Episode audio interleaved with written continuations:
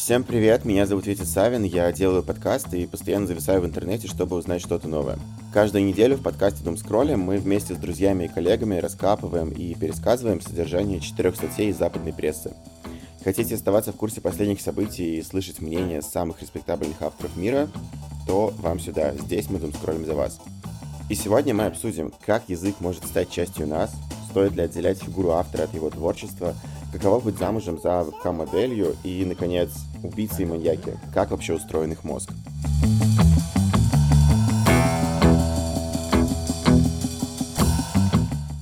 Вместе со мной сегодня моя коллега, журналистка, активистка и дама, которая раскопает все вообще всегда и везде, Ира Герасимова. Ира, привет! Как прошла твоя неделя? Привет! Ой, на этой неделе я особенно много думскроллила из-за событий, которые были у нас в России, очень интересных событий. Не буду уж объективную оценку тут говорить, позитивные они или негативные, но я думаю, что ты тоже выходные провел на думскроллинге, так сказать, как и мы с нашим сегодняшним гостем. И, кстати, наш сегодняшний гость — это журналист издания «Мелы» из «Вышка» Илья Шувалов. Илья, привет! Как твоя неделя? Моя неделя прошла вообще хорошо на чиле. Я сдал сессию, сижу, отдыхаю. Тоже целыми днями читаю новости. Ну так, с интересом довольно. Необычненько.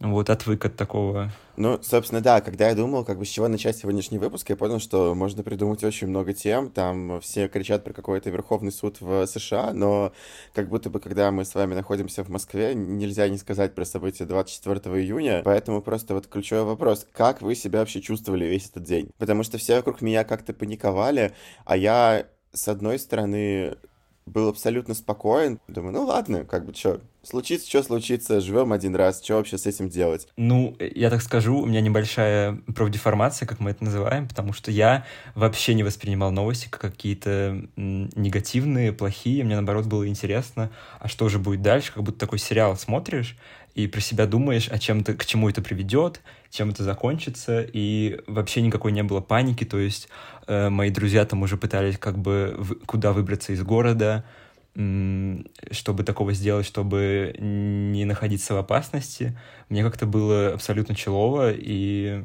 я даже думал, наоборот, это мой шанс, и у меня была мысля реально идти просто на Липецк, идти там снимать, фотографировать. Ну, то есть уже какие-то совсем чересчур были идеи. Или уж идти на Липецк очень странно звучит, если честно, в контексте. Нет, ну я имею в виду, ну они там на Липецке остановились, и я думаю, так, ну это уже прям близко. Или пойду на Каширку, буду их там дожидаться, пойду там все снимать. Я следил за журналистами другими, которые записывали. Сейчас же такой формат, журналисты-корреспонденты ходят по Москве и записывают кружочки, свои телеграм-каналы.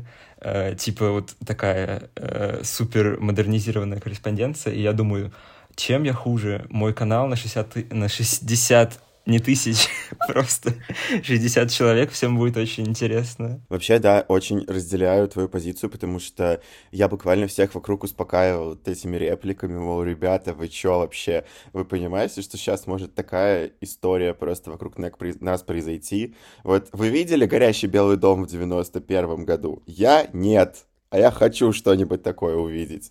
Я была как раз человеком, которого успокаивал Илюша, но вообще я бы хотела сказать, что у нас с Илюшей, так как мы коллеги-журналисты, мы, как сказать, по Пригожину уже давно собирали информацию, уже месяца два, как мы общались в личке, и думали, так, что-то из этого выйдет стопудово, потому что он такой персонаж очень интересный, очень разносторонний, непонятно, что он завел вот эту карусель о том, что он против Минобороны, и это все очень интересно развивалось.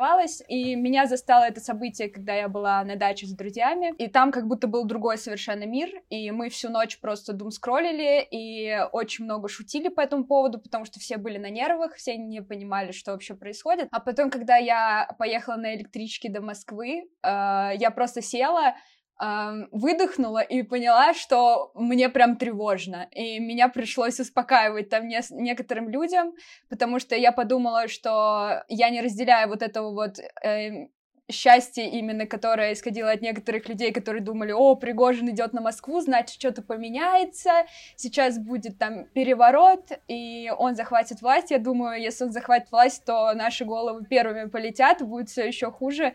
И я там немножечко себя накрутила, можно так сказать, но потом, ну, это было буквально где-то час. До этого я все время ржала и придумывала шутки про него.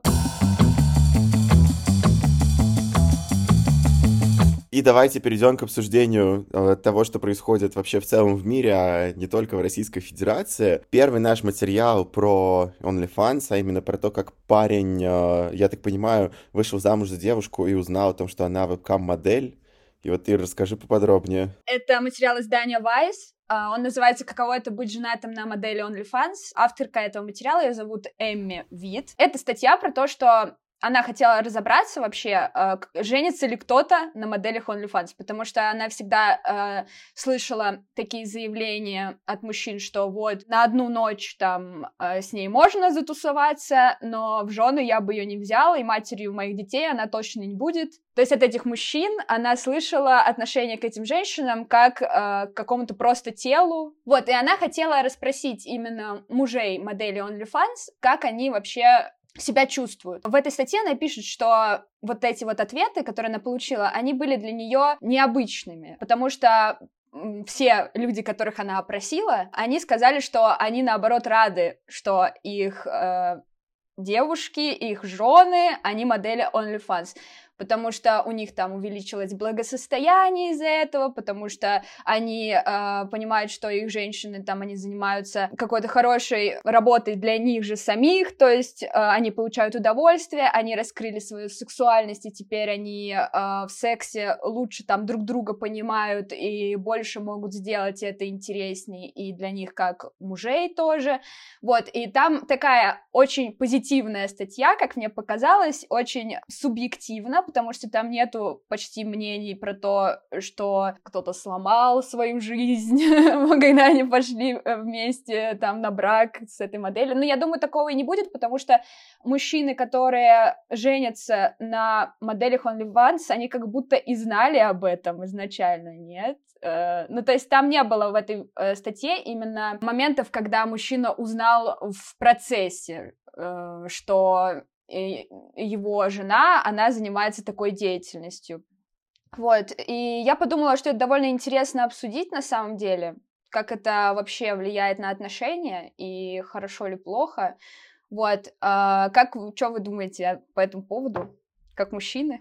Это все такие вводные, которые как будто бы, да, оговариваются на том берегу, условно, там еще до вступления в отношения, до...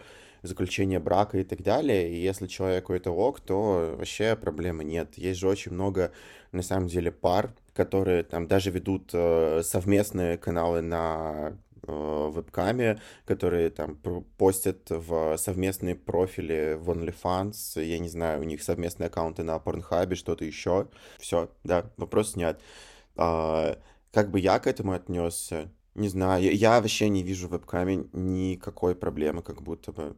Возможно, потому что я знаю достаточно много людей, которые работали и работают в вебкаме, я не знаю. Я тоже знаю какое-то количество людей, которые работают в вебкаме, и они сталкивались, наоборот, с тем, что когда отношения у них начинались с человеком, который тоже в эту сферу погружены, допустим, там в этой же статье есть примеры, когда мужья уходили со своих работ и начинали работать именно на свою жену, то есть как менеджер вебкама, видимо, так это называется, администратор, то есть за этим всем следить, и они одним процессом занимались, либо они тоже создавали свои вебкам-аккаунты. Ну, надо отметить, что там все-таки чаще были те случаи, когда люди уже были в браке, и после этого решали, что вот женщина начинает выкладывать себя в OnlyFans, и что мне тут понравилось, это нарратив их мужей про то, что... Ну, в общем, я проресерчил пару тредов на Reddit, и там феминистки обращали внимание на то, что если мы посмотрим какие-нибудь публикации про то, что женщины получают меньше, чем мужчины, можно найти много комментариев от мужчин про то, что ну всегда же есть OnlyFans. И таких слов буквально, ну, в этой статье вообще не было таких слов от мужей. Ну, то есть они не считали, что это какая-то что это все тупик, то есть женщина не может зарабатывать, значит, она уходит в OnlyFans, вот у нас мало денег, мы решаем эту проблему OnlyFans, такого не было, и мне показалось, что все-таки там было обоюдное согласие с обоих сторон, и что они так очень поддерживали их, очень хорошо к этому относились. В целом, как будто бы, ну это просто, мы немножко, да, даже заходим на поле такого феномена, как полиамория, который строится на том, что люди просто разговаривают и обсуждают все, если им комфортно, ок, если им некомфортно, они думают, что с этим делать. И все. Блин, вот, ну реально. Ну, в целом, да. Этот мир сложный, и надо разговаривать с людьми, чтобы понимать, как он устроен. Не, ну это правда, естественно, если им хорошо, то мы-то тут при чем вообще? Следующий материал я откопал на портале Slate. Это материал авторки Лоры Миллер об ее коллеге Марке О'Коннеле, который написал книгу про серийного маньяка Малкольма Мак-Артура. И, собственно, в рамках написания книги он брал у него интервью. И этот текст о том, как он вообще вышел на этот разговор, как он себя чувствовал, какие он сделал выводы по итогу. Я не буду пересказывать текст полностью, скорее выделю такие ключевые поинты, которые меня прям супер зацепили. В первую очередь, это ощущение О'Коннелла о том, что чем больше он разговаривает с этим маньяком, тем больше он как будто бы становится, возможно, его потенциальной жертвой и соучастником, да, вообще всего, что натворил Мак-Артур. С другой стороны, в процессе разговора для О'Коннелла стало прям абсолютным инсайтом тот факт, что сам Мак-Артур не считает себя убийцей. Тут, конечно, да, начинаются очень сложные разговоры про различные психические расстройства и так далее. При этом Мак-Артур говорит даже о том, что в тюрьме он не встретил там тех самых настоящих убийц, которых мы как будто бы видим в кино. Мы как будто бы привыкли, да, о том, что какое-то там условное зло общественное, оно кроется, там, например, в Раскольникове, да, как у Достоевского, об этом тоже авторка упоминает в статье этого персонажа, потому что там эти люди считают себя убийцами и так далее. А что если, ну, реально у людей могут быть различные психические расстройства, и они даже не совсем осознают, что они делают? Мне тут вспомнился еще кейс интервью Собчак со Скопинским маньяком, которое, да, стало таким супер противоречивым, как раз-таки из-за того, что этот человек даже не раскаивается. А, блин, в этом и проблема, и как будто бы это должно спровоцировать общество создавать новые институции, обращать больше внимания на ментальные проблемы разных людей, потому что если человек становится серийным убийцем, то явно он является нейроотличной персоной, и с этим надо что-то делать, а просто поместить его в тюрьму — это не решение проблемы, это ее избегание. И вот отсюда у меня к вам вопрос. Какие у вас вообще были эмоции во время прочтения этого текста? И как вы думаете, общество должно вообще поступать и работать с такими людьми? Я по нарративу автора не увидел автора книги, автора материала не увидел каких-то вот нейротипичных симптомов у этого маньяка. Они подчеркивали буквально вот красной линией, что он хотел спокойствия. То есть он был из такого... из высших кругов, когда у него возникла проблема, что он из-за нехватки денег может из этих кругов выпасть, он пошел вот на преступление. Но после преступления, как бы после того, как он отсидел срок, он это спокойствие получил, и, конечно же, он себя, как я понял, уже не считал за это виноватым, он получил то, что он хотел, и из-за этого он как будто бы закрыл глаза на все, что было до. И это буквально звучит как нарциссизм. Ну, наверное, да, но как-то он у меня вызвал тоже такое понимание с его стороны. То есть я абсолютно его точку зрения понял. Конечно же, я там не оправдываю никакие убийства, ничего подобного, но, может, я просто не разбираюсь в таких людях, но он мне показался таким интересным человеком с очень понятной поставленной целью. Пусть я сам не считаю, что... Оправданный для убийства? Да, что убийство может оправдать эту цель, но она у него была и довольно такая простая. А мне показалось, что, во-первых, меня... удивило то, что он отсидел 30 лет и потом просто спокойно жил жизнь, а потом я подумала, ну, а в целом почему бы и нет, как будто бы, и если у нас в России там есть проблема с тем, что люди, когда отсидят, они не могут вообще социализироваться в обществе дальше, а он, блин, социализировался, то есть тут как будто бы... Он социализировался прекрасно, он получил то, что хотел. Да, тут как будто непонятно, хорошо, это плохо, это если мы в России всегда говорим о том, что наоборот надо, типа, людей, которые отсидели, как-то социализировать, чтобы они не совершили преступление еще раз, то тут, получается, человек ходит, ну, отсидел 30 лет и ходит там на выставки, на какие-то мероприятия спокойно по улице, и как бы это считается нормой. Что меня еще, ну, мне показалось тут значимым, вот он, когда говорит про Раскольникова, что он хотел от него, от этого человека, от убийцы, он хотел признания в духе Раскольникова, но он его не получил.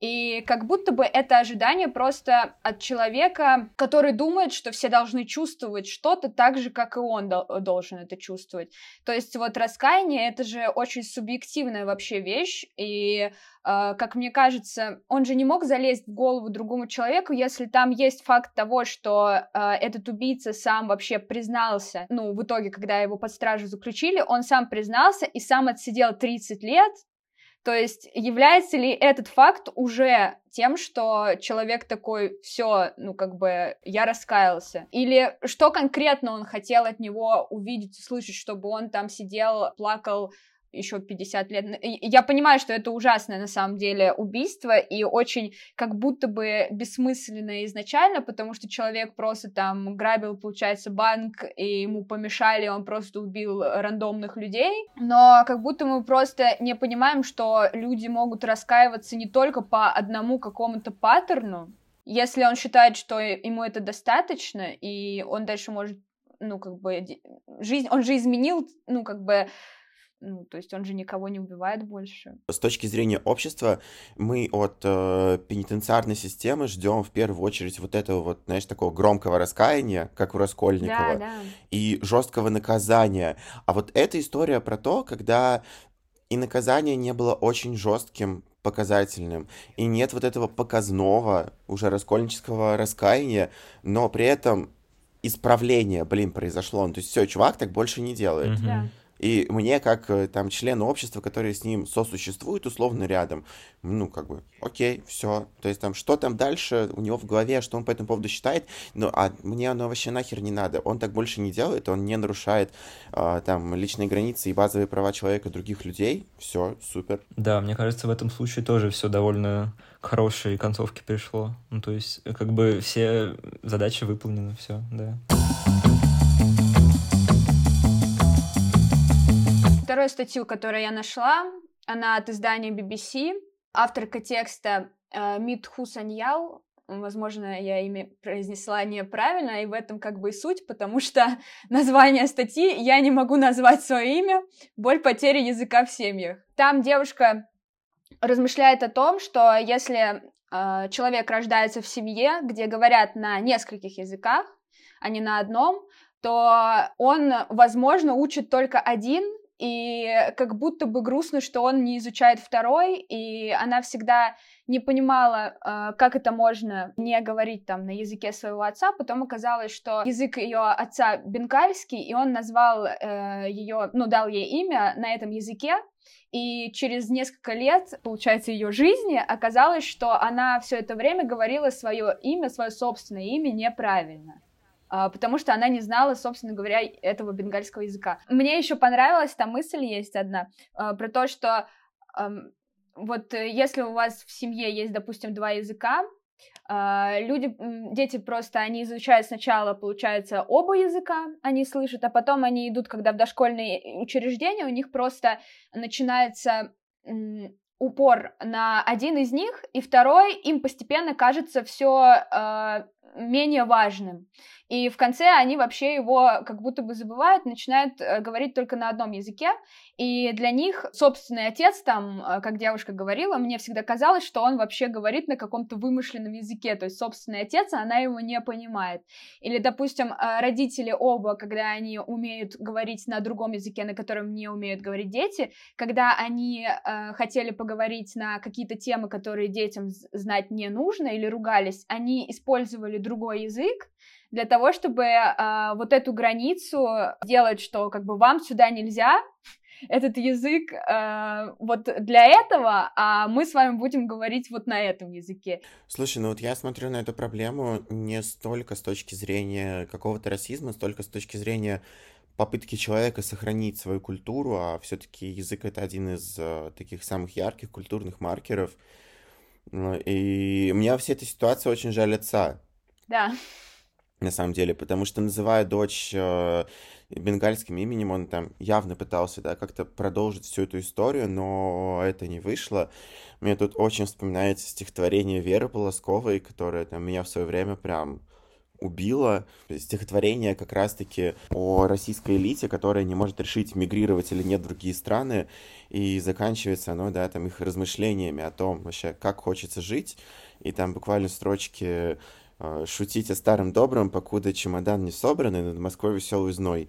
А дети знают, как по-русски, капустницы, и трясогузки, и ряженка, и нарезной. Я думаю, блин, реально, какое вообще это счастье, когда там твои дети знают, что такое капустницы, и трясогузки, и ряженка, и нарезной. И у меня нет детей, конечно, но... Как будто бы это очень классно. Просто да, языки — это же не только просто буквы какие-то, это же контекст культурный, который ты передаешь из поколения в поколение, и как будто бы нету таких слов на другом языке, просто чтобы описать, вот, допустим, что-то по-русски, и реально про нарезной батон сказать, я просто не представляю, как это можно объяснить. Много чего есть. Поэтому это очень грустно, и я не понимаю, как они выбирают, кто из членов семьи, мать или отец, должен пожертвовать своим языком. Вот, как это вообще выглядит. Поэтому надо растить билингв. Ну, мне после прочтения материала захотелось перенести вот эту вот мысль на отечественную почву. У нас многонациональная страна, много общался с молодыми людьми из разных народностей. И мне показалось, что именно молодежь не так заинтересована в продолжении вот этой языковой культуры. Допустим, я был в детском лагере 5 лет назад, и там были разные ребята из Татарстана. Они учат у себя дома татарский язык, но при этом относятся к нему с такой издевкой. То есть то, на что обижаются там белорусы, на что обижаются украинцы, что русские относятся к языку с издевкой. Они относятся к своему, так сказать, родному. И это тоже довольно грустно. Довольно недавно я был в Мордовии.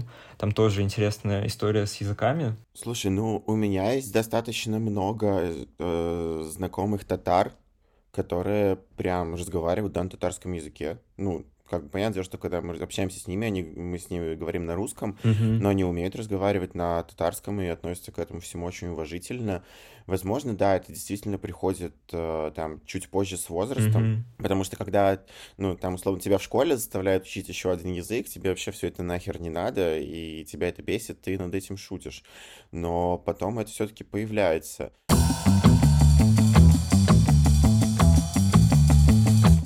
И на этой ноте я предлагаю перейти к последнему материалу на сегодня. Он на такую тему, которая как будто бы очень часто обсуждается в обществе. Это текст с портала Vox. Его написала авторка Констанс Грейди. Называется он просто «Когда вы не можете отделить искусство от художника». Собственно, именно об этом вся эта история. Мы давно знаем, что как бы очень многие из там...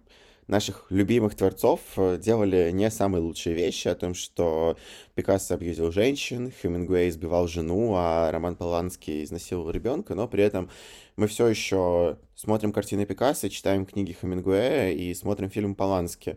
Но вот именно с конца 10-х, да, к этому начали относиться очень критично. Кевина Спейси, которого обвинили в сексуальном насилии, буквально вырезали из фильма за месяц до его выхода. На самом деле различные компании расторгают контракты со звездами, как только у них появляется, да, что-то, за что их можно отменить, так сказать. И как раз-таки этот текст написан как бы по мотивам подкаста, в котором Констанс Грейди общается с авторкой книг и искусствоведкой Клэр Дедерер. И Клэр вносит такую очень интересную гипотезу о том, что все-таки искусство надо отделять от автора. Да? Это, в принципе, нам еще Ролан Бар завещал, то, что автор умер, и искусство там воспринимается в момент рецепции. Но она выделяет очень интересный феномен, который мне понравилось, как звучит, это творческий монстр. Зачастую для того, чтобы создать произведение искусства, человеку необходимо что-то, чтобы делало его выделяющимся от всего остального общества. Это не обязательно выделение может быть хорошее. Это может быть в том числе плохое выделение. Но именно эта его особенность позволяет ему продуцировать вот эти мысли и новые формы искусства, которые недоступны другим людям. И как будто бы, да, Все размышления эти звучат очень классно, о том, что надо разделять искусство от автора, но при этом важно проговаривать и все плохое, что делают эти люди, вне зависимости от того, там, если они даже создали какие-то крутые мировые шедевры. Я как раз в последнее время очень часто думаю, как я лично к этому отношусь, и я понял, что у меня это звучит, ну, типа, как-то супер иррационально, потому что мне неприятно слушать песни Чичериной, но мне искренне нравятся, блин, некоторые треки Глеба «Три дня дождя». Не осуждайте меня за это, прошу, пожалуйста. Да. Без комментариев. Да, я такой. Я сегодня прочитал, например, что Максим Горький был гомофобом, и для меня это немножко так очернило тоже его произведение, потому что вот проходили в школе это «Сердце Данка», вот это вот добро, свет, поддержка всем людям. И при этом оказалось, что типа всем, но не всем. Но я понимаю, конечно, что это объясняется там, как это называется, приметами времени, но все равно как-то такая... Как будто бы мне врали. Еще, мне кажется, хороший пример для этой истории — это... Вот я, допустим, сейчас очень много рилсов смотрю в Инстаграме, и у меня постоянно вылазит Пугачева, вот прям просто постоянно. И я захожу в комментарии и читаю людей с разными позициями, и очень поменялись их мнения насчет Пугачевой. То есть многие стали писать, вот типа, зачем вы выкладываете предательницу? Ну, то есть она просто поет, а люди уже никак не могут этот образ эмигрировавшей там жены иноагента отцепить от ее творчества. И мне кажется, что это очень хорошая иллюстрация для поинта, который авторка дала в этом тексте, про то, что каждый смотрит на это, на творчество и на биографию автора через призму собственного мнения, через призму собственного опыта. Вот ты это не упомянула, мне кажется, это прям супер важно было. У меня был недавно такой кейс, я для подкаста про современную кыргызскую музыку искала исполнителей и наткнулась на одного рэпера, я не помню уже, как у него никнейм какой был, но мне понравилась его музыка, а потом я зашла на него страничку и наткнулась на несколько публикаций, которые мне, ну, не понравились, то есть, которые в контексте были для меня, ну, прям ужасными, и я после этого сидела и думала очень долго, а можно ли мне вообще вставить его в выпуск, и нужно ли о нем говорить, если музыка мне реально понравилась, а личность мне реально не понравилась, и в итоге я не вставила его. Хотя я всегда думала, что у меня есть границы, я могу реально отделять творчество от автора, поэтому как будто бы я всегда смотрю именно на конкретного человека, на как будто бы уровень того, что он сделал, и того, что он сделал плохого, и того, что он сделал типа в искусстве. Потому что, естественно, за какие-то вещи, изнасилование детей и так далее... Ты понимаешь, что твое отношение к человеку очень сильно изменится. А какие-то вещи, мнения, может быть, или даже, может быть, это люди, которые жили там несколько веков назад, там был другой совершенно исторический контекст, и, ну, просто по-другому воспринимаем сейчас то, что они так относились к женщинам и так далее. Это, конечно, их не оправдывает, но большинство людей тогда так относились к женщинам, в этом была как бы глобальная проблема.